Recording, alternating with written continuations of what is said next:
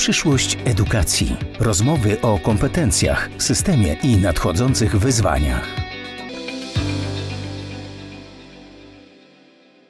Dzień dobry Państwu. Rozpoczynamy e, nasz dzisiejszy e, podcast poświęcony edukacji relacyjnej.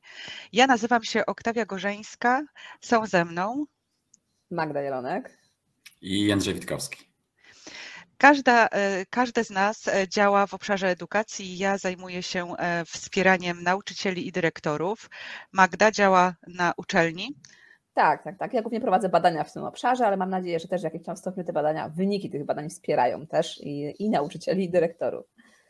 I Jędrzej prowadzi największą fundację edukacyjną w Polsce. Jędrzeju.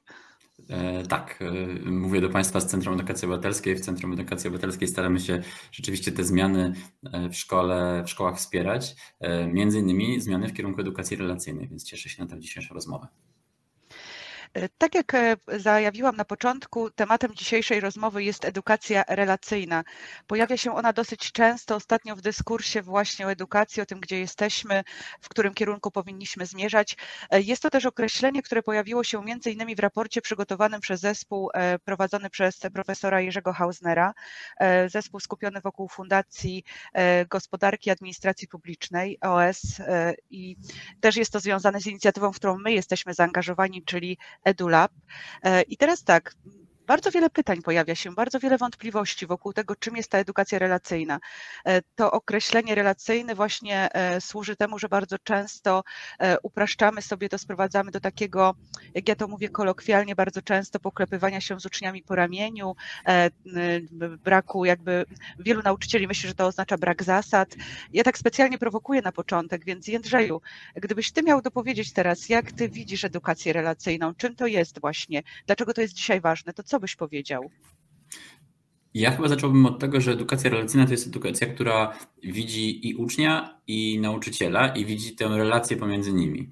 E, bo wiemy, i to wiemy z badań, e, że uczenie jest takim procesem społecznym i, ten, i że uczenie wyda, wydarza się w relacji pomiędzy ludźmi, wydarza się w relacji pomiędzy samymi uczniami e, i pomiędzy uczniem i nauczycielem. Więc edukacja relacyjna, taka w opozycji do edukacji transmisyjnej, to jest taka edukacja, która znacznie bardziej e, docenia, zauważa znaczenie tego, co się pomiędzy e, ludźmi wydarza. I wydaje mi się, że ona jest tutaj super szczególna, szczególnie, że edukacja transmisyjna jest, czy była bardziej adekwatna do mm, tych czasów, w których głównie chodziło o transfer wiedzy my już teraz wiemy też z badań, że y, nawet transfer wiedzy nie zachodzi y, w ten sposób, y, no ale w takiej bardziej klasycznej edukacji, taką jak, jak ją znamy z naszych szkół jeszcze sprzed wielu lat, to tam rzeczywiście dochodziło do przekazywania wiedzy. Teraz widzimy, że znacznie ważniejszą rolę powinny też odgrywać niż dotychczas takie wątki jak budowanie kompetencji i budowanie podmiotowości uczniów. E, a budowanie podmiotowości nie może się wydarzyć inaczej niż w relacji z drugim człowiekiem. Tak samo jak rozwijanie kompetencji, ono też musi się wydarzać w jakimś działaniu, w jakimś uczeniu się wspólnym, właśnie w relacji. Dlatego wydaje mi się, że edukacja relacyjna jest ważna i to jest edukacja, której potrzebujemy E, na przyszłość, e, e, na taką przyszłość, której jeszcze nie znamy, bo do niej przygotowujemy nasze dzieciaki w szkołach. To ja jeszcze dopowiem, zanim dopytam Magdę, to ja jeszcze dopowiem, że, bo powiedziałeś, dopowiem taki wątek właśnie, bo powiedziałeś o relacji nauczyciel-uczeń, zajawiłeś też uczeń-uczeń. Ja bym powiedziała, że edukacja relacyjna to też moim zdaniem jest wychodzenie z tej przestrzeni szkolnej, ze szkoły, która nie jest jedynym miejscem, gdzie my się uczymy, też do tego świata zewnętrznego. Jakby chciałabym też to e, tak troszeczkę dopowiedzieć z mojej perspektywy. Czyli to może być spotkanie też międzygeneracyjne, tak? To może być uczenie się od osób starszych, od młodszych, uczenie młodszych, wyjście do świata biznesu, świata społecznego, świata nauki, świata sportu, jakoś tak szeroko. Chciałabym, żebyśmy tak sobie to wyobrazili, że to jest po prostu połączenie się właśnie ludzi, którzy się dzisiaj uczą ze sobą, od siebie e, i są w tym procesie razem. Magdo, dlaczego ta edukacja jest ważna? Czy jeszcze też może chciałabyś coś dodać do tego, co powiedzieliśmy? Ja jeszcze dopowiem jedną rzecz. Tak, ja bym chciała bardzo mocno podkreślić to, to co powiedziałaś, Oktawio. To, to chodzi o szerokie budowanie relacji. To nie tylko chodzi o tam relacje nauczyciel-uczeń, ale też właśnie ta społeczność lokalna czy, czy osoby z zewnątrz. Takie troszkę uświadomienie sobie, że my możemy się uczyć od innych i możemy też innych uczyć. To nie jest tak, że zawsze musimy mieć swojego jednego nauczyciela, który będzie naszym mistrzem i się od tego mistrza będziemy uczyć i koniec, kropka. To jest tak, że, że, że przez całe życie będziemy się uczyć od, od innych osób i innych osób uczyć będziemy. I jeszcze bardzo chciałabym podkreślić to, że edukacja relacyjna też zakłada to, że uczniowie się uczą od siebie nawzajem. To jest bardzo, bardzo ważne, bo y, y, nie wiem, czy mamy świadomość tego, jak to bardzo dużo daje i, i uczniom, ponieważ mogą wejść w tą rolę osoby, która jest odpowiedzialna za drugą osobę, za grupę i za nauczenie tej grupy, czy pokazanie tej grupie, jak na przykład coś się robi albo jak coś się rozumie. E, ale to też jest niezwykle ważne, ponieważ e, w ramach e, takiej edukacji relacyjnej, która łączy poszczególnych uczniów i wymienia rolę, raz jeden uczeń przewodzi, raz drugi uczeń przewodzi, rodzą się więzy społeczne, a, a mam wrażenie, że nam tego teraz w chwili obecnej zaczyna troszkę brakować. I, I, teraz płynnie może przejdę w takim wypadku, dlaczego to jest tak bardzo ważne, żebyśmy coraz intensywniej skupiali się właśnie na takim kształceniu, które będzie oparte właśnie o wymienność ról, o budowanie relacji, o wspólną pracę w zespole, o brak takich sztywnych reguł określających, kto jest e, e, tym akurat przekazującym wiedzę, czy kto jest nauczycielem, a kto jest uczniem. E, I w mojej opinii to jest tak niezwykle ważne, ponieważ no ja zakładam, że edukacja troszkę musi wyprzedzać to, co się w chwili obecnej dzieje. E, czyli musi spojrzeć e, musi spoglądać w przyszłość szerokimi oczami i patrzeć, e, jak ta przyszłość potencjalnie będzie wyglądać.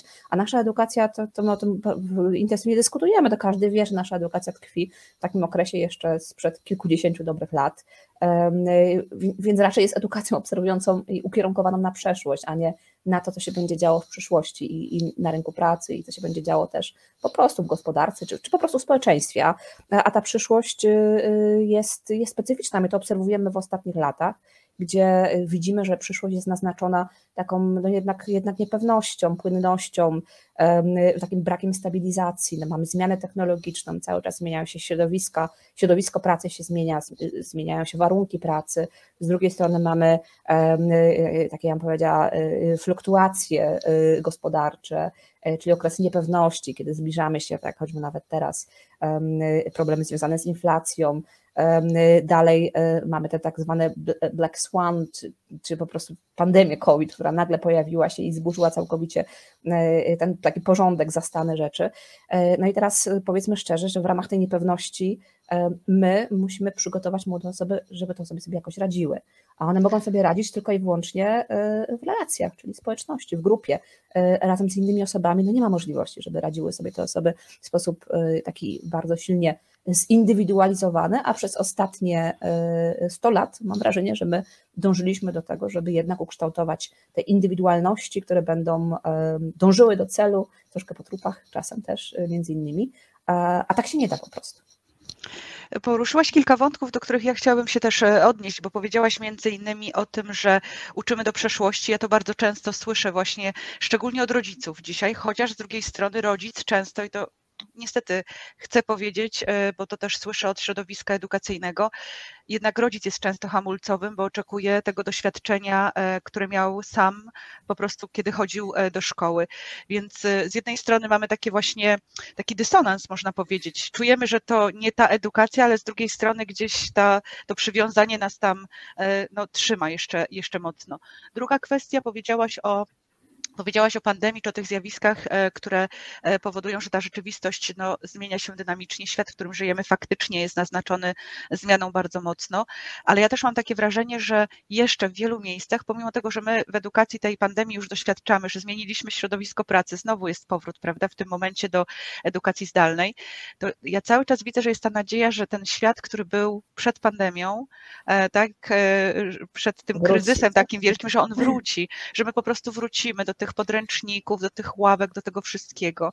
I teraz właśnie ja chcę pójść dalej. Jędrzeju, ruszyliśmy z inicjatywą Szkół Poza Horyzont, żeby pokazać, że w polskiej szkole da się, że ten model edukacji relacyjnej, być może jeszcze nie całościowo, holistycznie, ale choćby w różnych obszarach życia szkolnego, edukacyjnego przede wszystkim też, czy tego społecznego jest możliwy. Jakie są te przykłady, o których mógłbyś powiedzieć? Co robić właśnie, bo żebyśmy o konkretach porozmawiali, bo na poziomie jakby takim ogólnym e, metam wiemy, tak, ale co konkretnie robić? Jasne. Ja jeszcze dwa zastrzeżenia, zanim e, pójdę w kierunku przykładów, bo wydaje mi się, że to jest ważne, żeby też powiedzieć to wprost, że ta szkoła taka relacyjna, edukacja relacyjna to jest taka szkoła, w której jest znacznie mniej strachu, podporządkowania i kontroli, a znacznie więcej takiego wyboru, samodzielności, zaufania. zaufania, partnerskich relacji, tak. I że to jest właśnie, to są też takie czynniki, które w środowisku sprzyjają właśnie budowaniu tej samodzielności, o której mówiła Magda, znaczy samodzielności i odpowiedzialności, bo będziemy tego potrzebowali. Nie jesteśmy w stanie teraz już uczniów wyposażyć w jakiś zestaw wiedzy, umiejętności, które będą im służyły przez 40 lat na rynku pracy, czy przez 60 lat e, życia na rynku pracy i poza nim.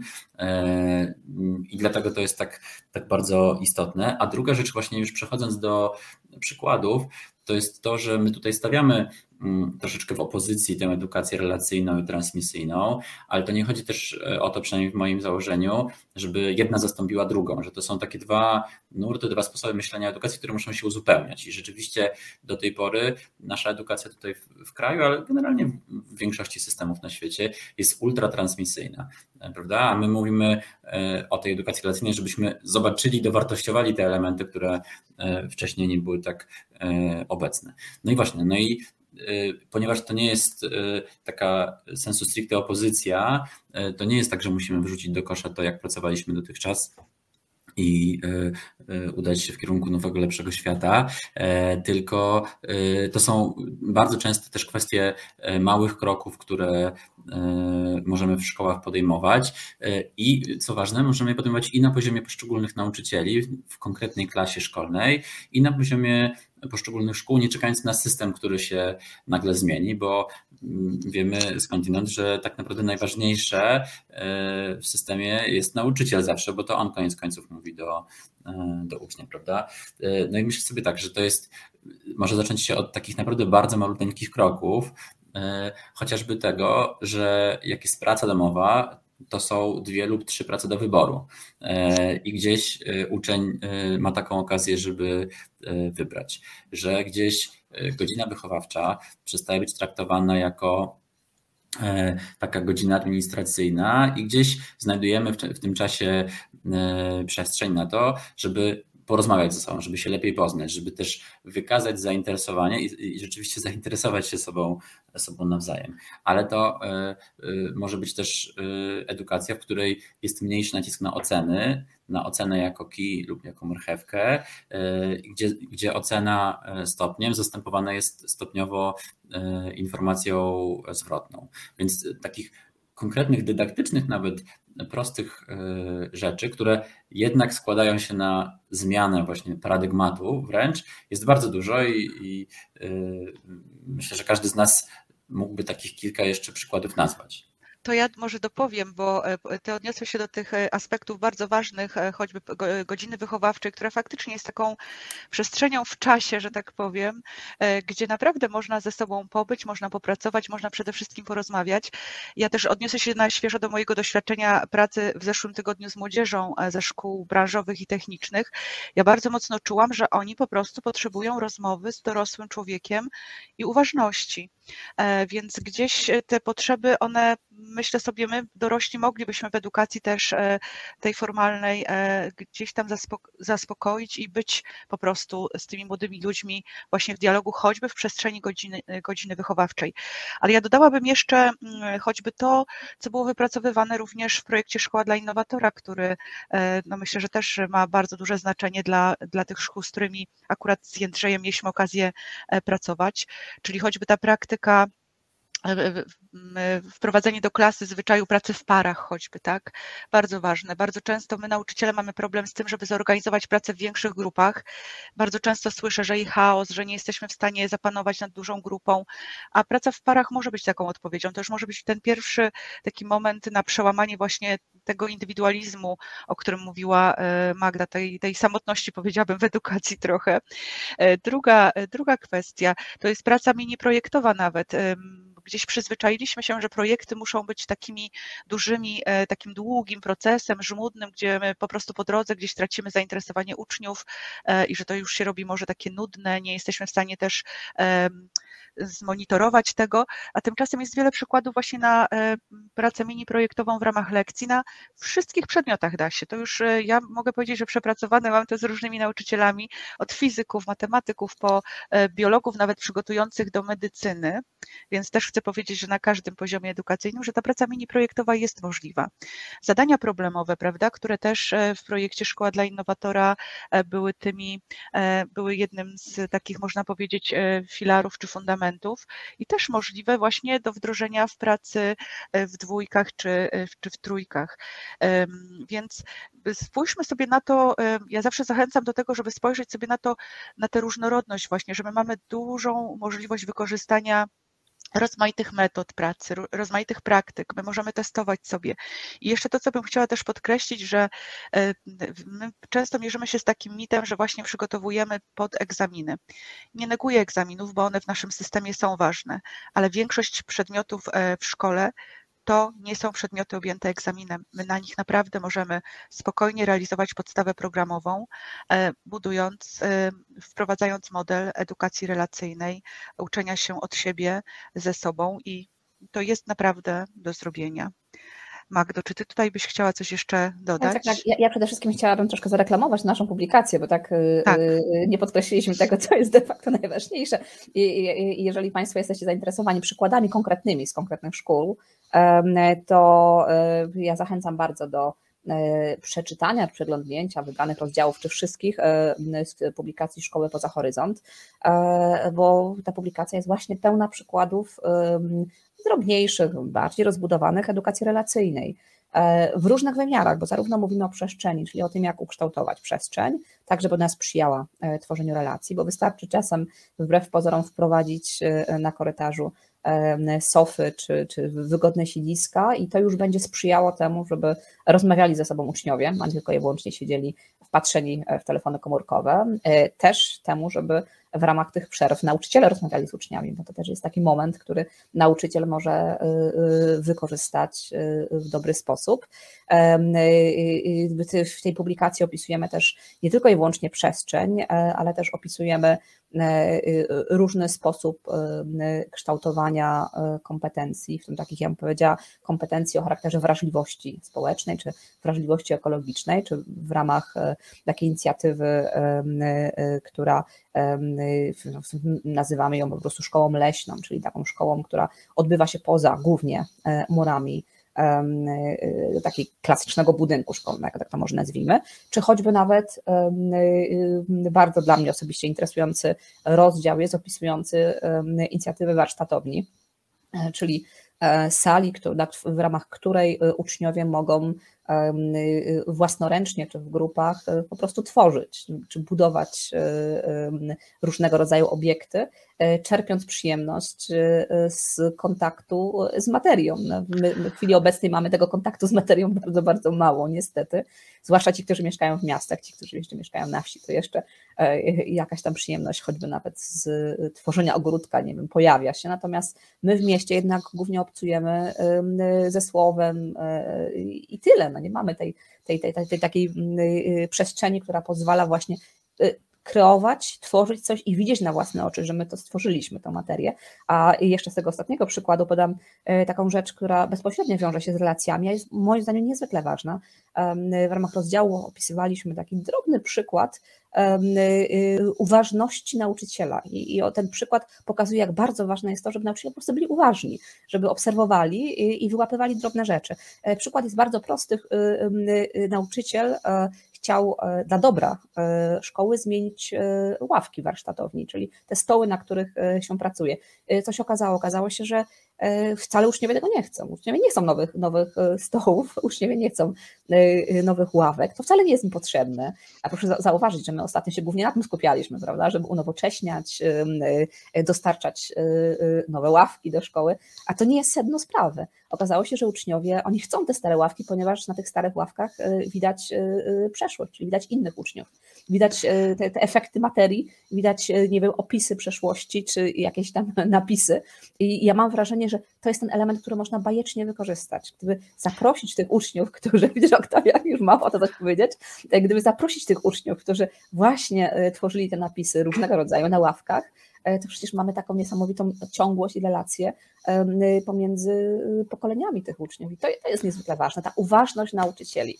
E, ona e, jest relacyjna i ona niejednokrotnie, chciałam to bardzo podkreślić, zaważy na dalszym życiu tych uczniów, bo wystarczy, że nauczyciel zauważy coś drobnego, czy na przykład zauważy i podkreśli E, u ucznia jakiś talent, po prostu powie mu wprost, tutaj masz talent i to może spowodować to, że ten uczeń e, pójdzie taką, a nie inną ścieżką. Ja nie wiem, czy mamy świadomość tego, jak to jest niezwykle ważne, właśnie takie zauważenie e, i poświęcenie na przerwie pięciu minut jednemu, tylko jednemu uczniowi i powiedzenie mu, tutaj jest ten element, tu jest ten talent, którego ty nie możesz zmarnować.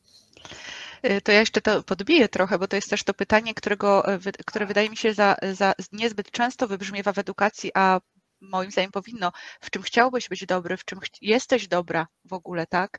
I e, też skupianie się na tym, e, co młodych ludzi interesuje, ale nawet no właśnie tworzenie tych, te, tego takiego, tej przestrzeni do tego, żeby zacząć o tym rozmawiać, bo ja mam też takie wrażenie, ty powiedziałaś o tej ciągłości pewnej, e, powiedzieliśmy wcześniej o tym, że szkoła powinna mimo wszystko być otwarta dzisiaj na świat, Mam takie wrażenie, że my bardzo często w edukacji właśnie jesteśmy zamknięci, skupieni tylko właśnie na treściach, jeszcze z podstawy programowej zapominamy o tym całym wymiarze e, takim zewnętrznym. I teraz chciałabym wrócić do tych przykładów, o których mówiłaś, bo mamy warsztatownie opisane w publikacji, e, mamy też pracownię, która została nazwana Łatka Szmatka, między innymi w szkole podstawowej numer 9 e, w Elblągu.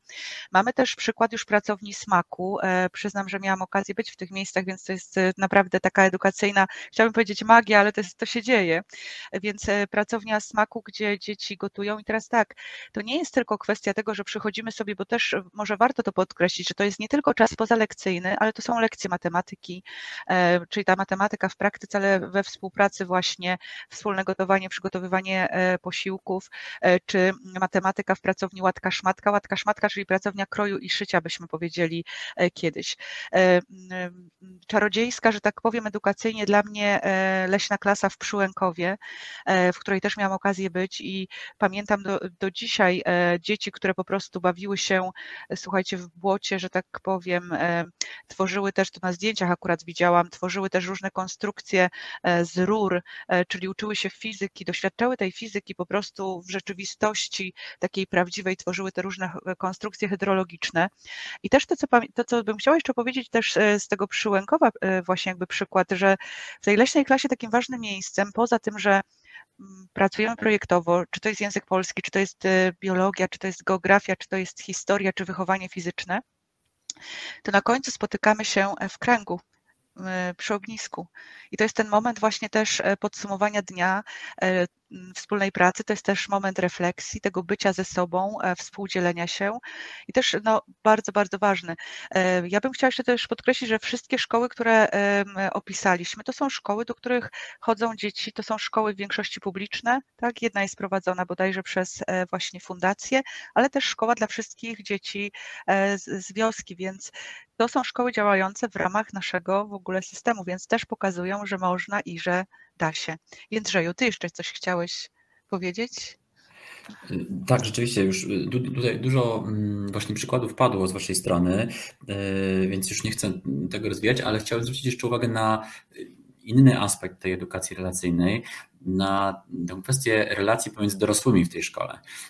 Taka szkoła, w której, y, która kieruje się założeniami edukacji relacyjnej, to jest też szkoła, w której specyficzne są mm, właśnie relacje pomiędzy nauczycielami i, i dyrekcją a nauczycielami.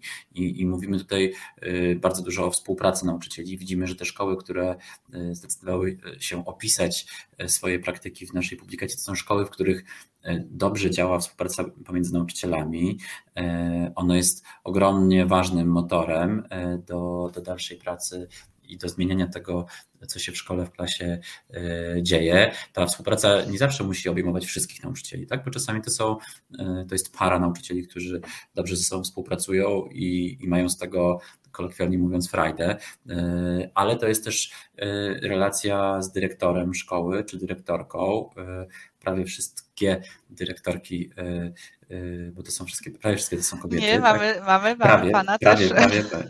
Mamy, mamy dwóch mężczyzn w tak. tej grupie 11 szkół, ale, ale e, to było dla mnie uderzające, że we wszystkich tych przykładach, które opisywaliśmy w publikacji, dyrektor jest takim podmiotem wspierającym, przede wszystkim wspierającym i właśnie wyciągającym z nauczycieli to, co chcielibyśmy, żeby y, nauczyciele wyciągali z uczniów. Czy tutaj musi być taka pewna równoległość czy podobieństwo w tej relacji. Znaczy, tam, gdzie y, nauczyciele między sobą się uczą i siebie wspierają, y, tam też to jest też takie modelowanie dla uczenia się wzajemnego uczniów i wspierania się. Więc na ten element jeszcze edukacji relacyjnej bardzo chciałem zwrócić uwagę.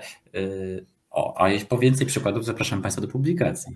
No bo czy to też tak nie jest, że podmiotowość ucznia zaczyna się od podmiotowości nauczyciela w szkole i tam, gdzie e, faktycznie nauczyciele mają warunki do tego, żeby ze sobą współpracować, ale gdzie sami też mają dojrzałość, bo to też bym chciała podkreślić, że czasem ten dyrektor, lider, przywódca, taki prawdziwy, no to, to jest za mało, to trzeba mieć w sobie tę chęć, otwartość do tego, żeby też uczyć się z innymi, ale i od innych, ale co jest ważne, że e, no właśnie, jeżeli nauczyciele mogą działać, jeżeli mają te warunki do pracy, jeżeli, te, jeżeli nie są też przeciążani pracą, bo to też warto powiedzieć, że w tym myśleniu w ogóle dzisiaj o, ja tak sobie myślę, w ogóle o tej edukacji, która jest celowa, która służy rozwojowi młodego człowieka, to w przestrzeni do refleksji też powinno być jakby, powinien być ten czas na przyjrzenie się, czego my nie musimy robić. Bo ja też mam wrażenie, że nam tych rzeczy w edukacji po prostu ciągle przyrasta, a my nie potrafimy wiecie, części rzeczy w ogóle zostawić, więc no właśnie, chcemy zmieniać, chcemy e, inaczej pracować, powinniśmy też tę przestrzeń e, po prostu sobie uwalniać, więc myślę sobie, że to też są takie aspekty. Magdo, widzę, że ty jeszcze też chciałabyś tutaj dodać coś. Tak, tak, tak. Jędrzej powiedział o bardzo ważnej rzeczy, e, czyli o tym dyrektorze, który nie tyle jest menadżerem, co jest, co jest liderem. Ja to porównuję choćby nawet do funkcjonowania w chwili obecnej przedsiębiorstw i E, my dokładnie te same problemy mamy w firmach. Mamy bardzo dużo takich menedżerów, czyli takich osób, które bardzo lubią rozliczać i zarządzać. E, a to, to, ja bym powiedziała, to jest tak, e, kiedyś tak było. My teraz potrzebujemy po prostu takich menedżerów, którzy są przywódcami, czyli którzy w większym zakresie wspierają swój zespół i powodują, że ten zespół, że temu zespołowi po prostu pracuje się dobrze, tak to bym określiła. Pracuje się wspólnie dobrze, że chce przychodzić do pracy, i, i mamy świadomość, bo to też badania wskazują, że e, ludzie po prostu pracują efektywniej w momencie, jak się chce do pracy przychodzić. To nie jest tak, że e, chodzi tylko i wyłącznie o ich dobre samopoczucie, ale po prostu o efekty pracy. To są jakby dwie stroki złapane za jeden ogon i e, my musimy w ten sposób funkcjonować, żeby lepiej funkcjonowały nasze szkoły. Ja jeszcze jedną rzecz podkreślę, która mnie się rzuciła w oczy po rozmowach z osobami, które e, przygotowywały rozdziały do naszej publikacji Szkoły poza horyzont. I to zarówno mam na myśli dyrektorów, jak i też nauczycieli. E, taką specyficzną e, ich cechą było, była, jak to nazywała, nie wiem jak to określić tak precyzyjnie, ale to jest pewnego rodzaju wiara, że to, co robią, ma sens że to, że to ma sens i że to jest niezwykle ważne. I, i, i ja bym to chciała bardzo silnie podkreślić, że nam czasem tego w szkole brakuje. E, tej właśnie wiary w to, że to jest naprawdę niezwykle ważne zadanie, że to, to jest y, y, coś, co e, nasza praca tak naprawdę kształtuje późniejsze losy poszczególnych osób, e, wpływa na ich późniejsze losy, może spowodować to, że w przyszłości zrobią wiem, świetlaną karierę i wybiorą taką, a nie inną ścieżkę. Może się okazać, że ci uczniowie na skutek naszego działania po prostu pójdą zupełnie inną drogą. I właśnie ta wiara w to, że ma, że ma to sens, ona u tych nauczycieli powodowała to, że, że oni jakoś tak pomijali te kwestie, które zawsze w dyskursie publicznym pojawiają się w dyskusji na temat szkoły, czyli wbrew pozorom nie, nie dyskutowali na temat reform, zmian, które się pojawiają w podstawie programowej.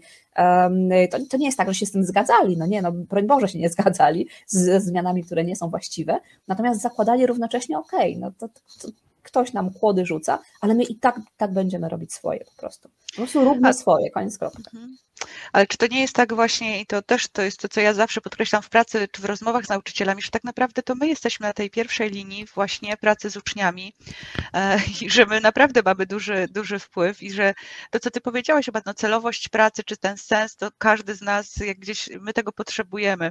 I z drugiej strony właśnie słyszę bardzo często, nie, nie, my, no nie da się, ale z drugiej strony spójrzcie właśnie, popatrzcie, co robią właśnie absolwenci, ile rzeczy ciekawych właśnie, to jest taka ta odroczona chyba taka, nie chcę powiedzieć nawet gratyfikacja, ale takie, my tego nie widzimy tu i teraz, więc może z tym jest problem, więc tym bardziej ważne jest właśnie to, co mówisz, żeby zdać sobie sprawę z tego, że to, jako, jakie my mamy nastawienie, do, do młodych ludzi, jak, jak my z nimi rozmawiamy, jak się właśnie, jak się komunikujemy, jak, jakie warunki tworzymy do ich rozwoju, to naprawdę rzutuje później, czy jakby kształtuje ich e, doświadczenia e, z dorosłymi na przyszłość. Oktawia, a może tak naprawdę my powinniśmy, nie wiem, wystosować taki apel społeczny do po prostu ludzi, no podziękujcie swoim nauczycielom, zróbcie im jakiś prezent, no zerknijcie, kto, nie wiem, 40 lat temu, 30 lat temu zmienił wasze życie tak. w taki, a nie inny sposób i podziękujcie. Ja coś takiego robię w chwili obecnej, nie będę zdradzała y, tak naprawdę komu, ale y, po prostu mojemu poloniście, który, y, który powiedzmy uczciwie, e, po części to on zdecydował, że dostałam na uczelni, bo, bo, bo po prostu cały czas dążył do, do tego uparcie, nawet jeżeli ja nie do końca w tą ścieżkę chciałam Wierzyłaś, iść. Tak. tak, nawet nie, że nie wierzyłam, ale tam buntowałam się, jak to jak nastolatkowie robią zazwyczaj.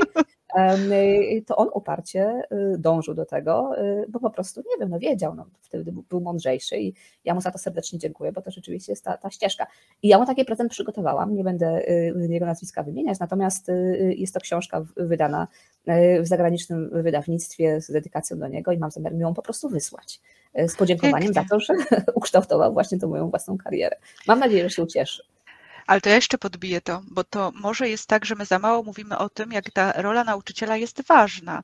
I tak jak ja obserwuję, i to zresztą, no to nie wiem, czy to jest też Wasze doświadczenie, ale wielu ludzi, których znam, e, środowisko nasze edukacyjne jest po prostu zmęczone i zmianami takimi gwałtownymi. Wiadomo, że pandemią i strajkiem i wszystkim i gdzieś w tym biegu takim codziennym, e, w tym, tej codzienności, którą wyznacza rutyna, no nie ma czasu na to, żeby się zatrzymać, nawet zobaczyć ile rzeczy dobrych e, każdego dnia każdy z nas po prostu robi, więc może właśnie od tego warto zacząć.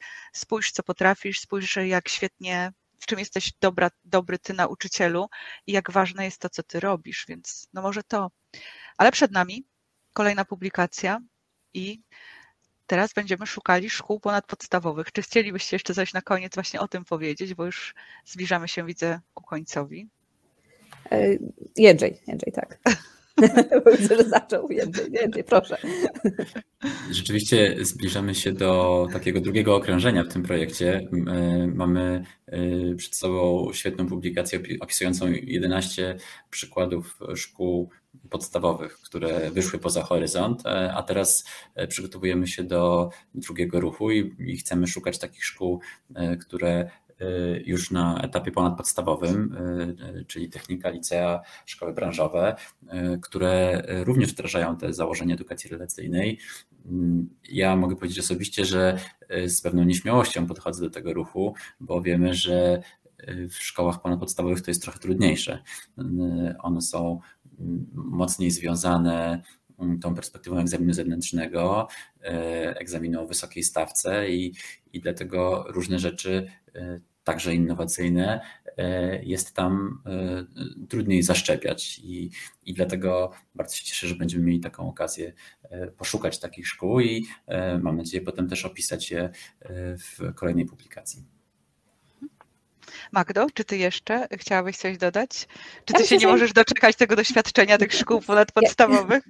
Ja, ja, ja, ja myślę, że Jędry już y, wszystko powiedział, co jest najważniejsze. Ja, ja tak, ja się nie mogę doczekać rzeczywiście, bo to, to jest prawdziwe wyzwanie, jak e, w szkole ponadpodstawowej y, y, uczyć w sposób relacyjny, e, a równocześnie mam wrażenie, że to jest też niezwykle ważne, bo no, my w tej szkole decydujemy, co robić dalej, którą stronę pójdziemy. To jest taki niezwykle ważny moment y, w życiu e, już nie dzieci, bo to już są prawie że dorośli ludzie, e, gdzie e, te osoby zaczynają podejmować takie napra- naprawdę e, bardzo ważne życiowe decyzje. I ja mam wrażenie, że właśnie w tym momencie, w tym okresie niezwykle ważne jest zbudowanie no, pozytywnych relacji z nauczycielami, i z innymi uczniami, bo to może później zaważyć na, na, na przyszłym życiu e, tej osoby i na tym, jak ona będzie w ogóle postrzegała innych ludzi. A ja, ja bym bardzo chciała, żebyśmy jednak innych ludzi postrzegali pozytywnie, mm, no bo takiego społeczeństwa po prostu potrzebujemy. Myślę, że dzisiaj wybrzmiały wszystkie ważne rzeczy. E, Wiemy mniej więcej, w którą stronę pójść w tym nurcie edukacji relacyjnej, dlaczego to jest ważne. E, Zachęcamy raz jeszcze do sięgnięcia po naszą publikację e, wspólnie przygotowaną w zespole przez większy zespół, ale to było działanie przez nas e, wspólnie tutaj koordynowane.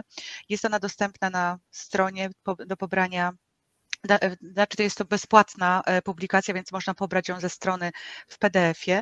E, No i mm, zachęcamy też, jeżeli słuchają nas osoby, które pracują e, w szkołach ponadpodstawowych i chcą dać nam znać, że właśnie są jakieś szkoły, które już dzisiaj wytyczają tę ścieżkę e, edukacji relacyjnej właśnie e, na poziomie ponadpodstawowym, to również jesteśmy otwarci na takie informacje, zachęcamy do kontaktu. Ja serdecznie dziękuję na dzisiaj. Dziękuję Ja też- również.